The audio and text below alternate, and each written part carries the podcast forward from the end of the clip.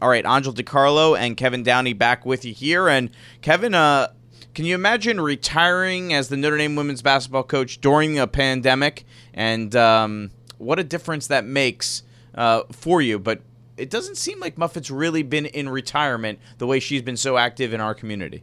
Well, she's always so active. Um, one of the neat things about uh, Muffet, I guess, is just how involved in the community uh, she is. So I remember being a teacher at Saint Joe and actually having um, her son in class. Uh, she's just involved with the community, so it's it's really great.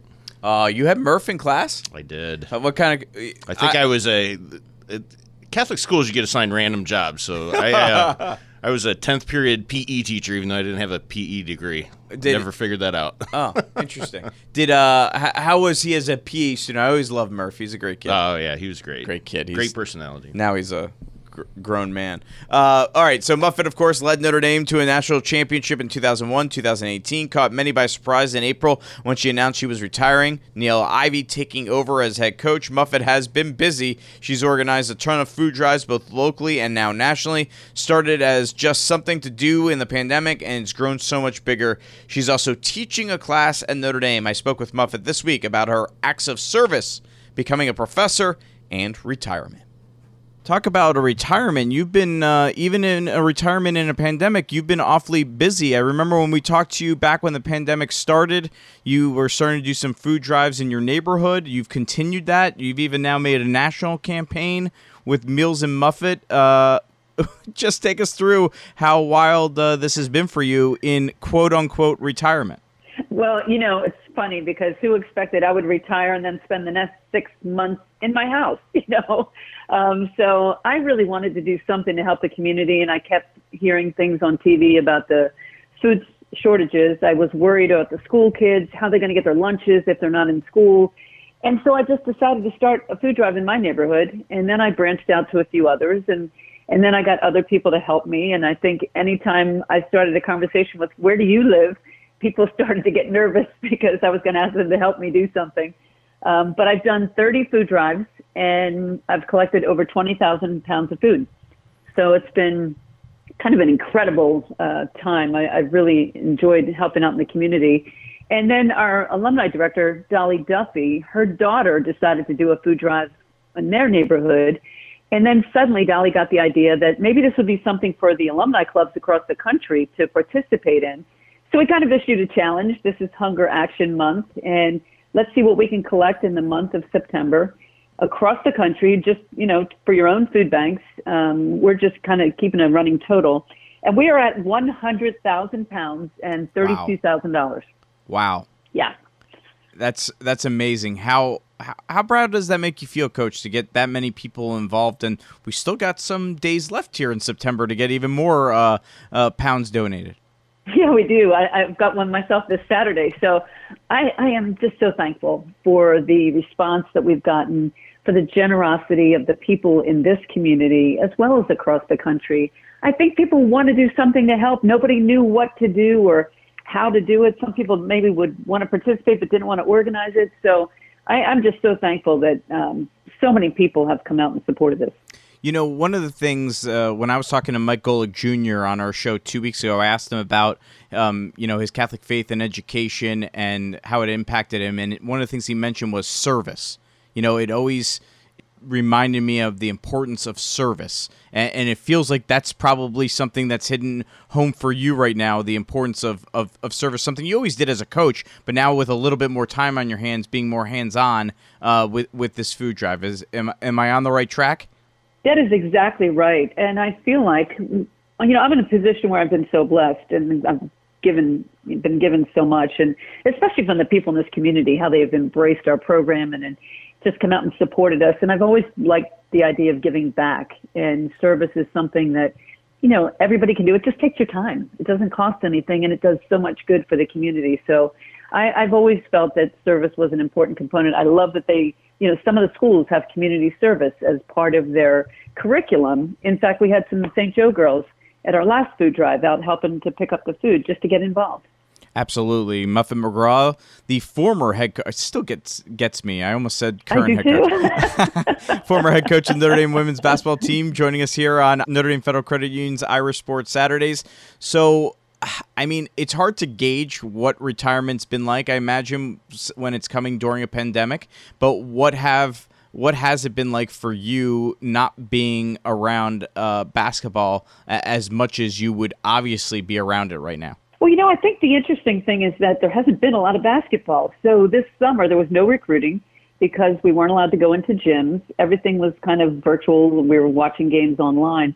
So I don't think that it really hit me, you know, like, oh, I should be sitting in a gym right now where everybody else is. So I think the fact that even practice is, is hardly going on, it's just getting started. And that's what I'm going to miss. You know, I'm just going to miss being around the team, being around the staff. Uh, I did love practice. I couldn't wait to get in the gym every day. And so I don't know what it's going to be like this year watching. It's probably good that we're thinking maybe no fans for a while uh, because that will alleviate some of uh, some of my stress. back in uh, back in April when you announced your retirement, I don't think any of us necessarily thought, you know, come September, October basketball season, we'd still be in the position we we're in. Um, is there is there a little sense of relief that you did retire when you did, so that uh, it's Niele's problem now to have to deal with, with all the yeah. with all the hurdles of of, of, of COVID and everything, uh, rather than uh, you having to deal with it right now? Well, Matt and I, that's kind of our motto right now, like, not our problem anymore. Uh, we, we can relax. But honestly, I that's part that I would miss. I would miss speaking out right now as one of the coaches across the country that's saying, here's what I think we need to do. Here's what the A C C should be looking at. And and I guess I could still do it, but not being in it, um, you know, I don't feel like I'm close enough to really see everything that they're thinking about. But I kind of miss the strategy of, of those kinds of things, of figuring out where are we going. I'm still on two N C A A committees. One is the competition committee, and we will be talking about that. And I'm I'm happy to be a part of that. But it is nice to sort of sit back and not worry about recruiting, and official visits aren't happening. And what about how do you get kids to campus, and what other creative ways can you have for trying to figure out how to attract them to Notre Dame? That part of it, I'm I'm I'm happy to be out of that part. You know, I didn't properly introduce you. I guess I should have called you Professor McGraw, or is it Professor Muffet? What are we going by now that you're teaching classes over I, at Notre Dame? I uh, I actually asked them to call me Coach McGraw because I was in the hallway um, before classes started, and a, and a student came up and said, uh, "Excuse me, are you on the faculty?" And I said, "No, I'm not." And then I was like, "Wait a minute, yes." I am. I'm on the faculty.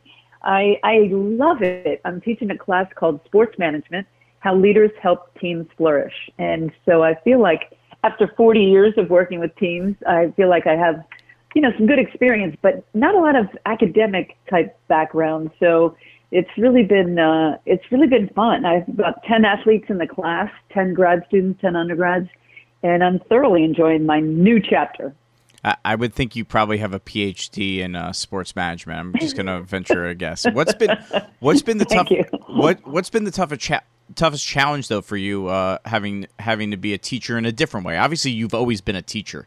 You know, as a coach, you're a teacher, mm-hmm. but uh, being in the classroom, as you said, is the academic side. What's been the toughest challenge? Well, you know, I've, I've done so much homework, which I'm, I'm used to doing that in preparation for the season, but it's it's been difficult to kind of assess. How long is this going to take? How much discussion will we have? What do I need to prepare for? How many classes? I have a lot of guest speakers lined up so that I, you know, I would have some help early on. They have a lot of projects to do, but, but then assessing each person, um, how do you give a test on something like this? You know, what, what are your, what are your thoughts on this and that? And it's been kind of subjective, and the students are phenomenal. I mean, they are really, they're bright, they're articulate. Uh, they they just have great ideas, so it's it's going to be difficult to grade them because I don't want to be that easy A professor. I want I want them to learn something from the class. I would say your uh, former players better would probably say you better not be the easy A professor because you probably they probably didn't view you as that when you were coaching them. They would be shocked to hear that I was giving out an easy A for sure. Muffet McGraw, former Notre Dame women's basketball coach, joining us here on Notre Dame Federal Credit Union's Irish Sports Saturdays.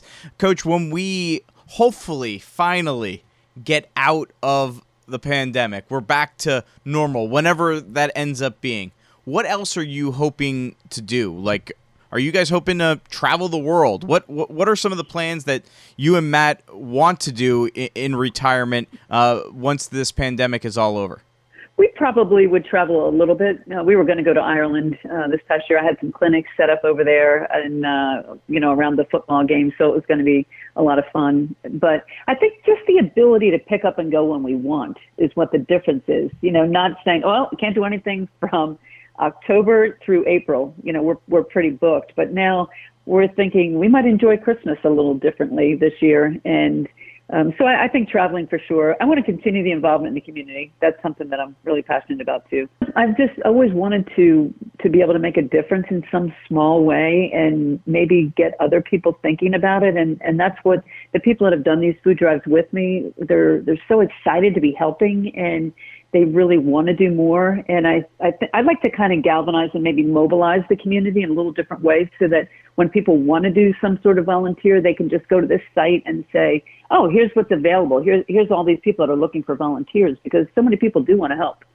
meals with muffet dot n d dot e d u if you want to support the um, efforts of Coach McGraw here during this uh, Hunger Action Month. Uh, Coach, do you have any uh, fun stories at all from uh, any of these food drives so far? That something that maybe stood out um, over the thirty food drives that you've done? Well, I did have one experience where I went up to grab something off someone's porch and got halfway back to my car before I realized it was a delivery from Amazon. There's no food in here. And I, all I kept thinking was if they have one of those, um, you know, cameras that was going to say, here's Coach McGraw stealing my packages. Uh, so after that, I was a lot more careful.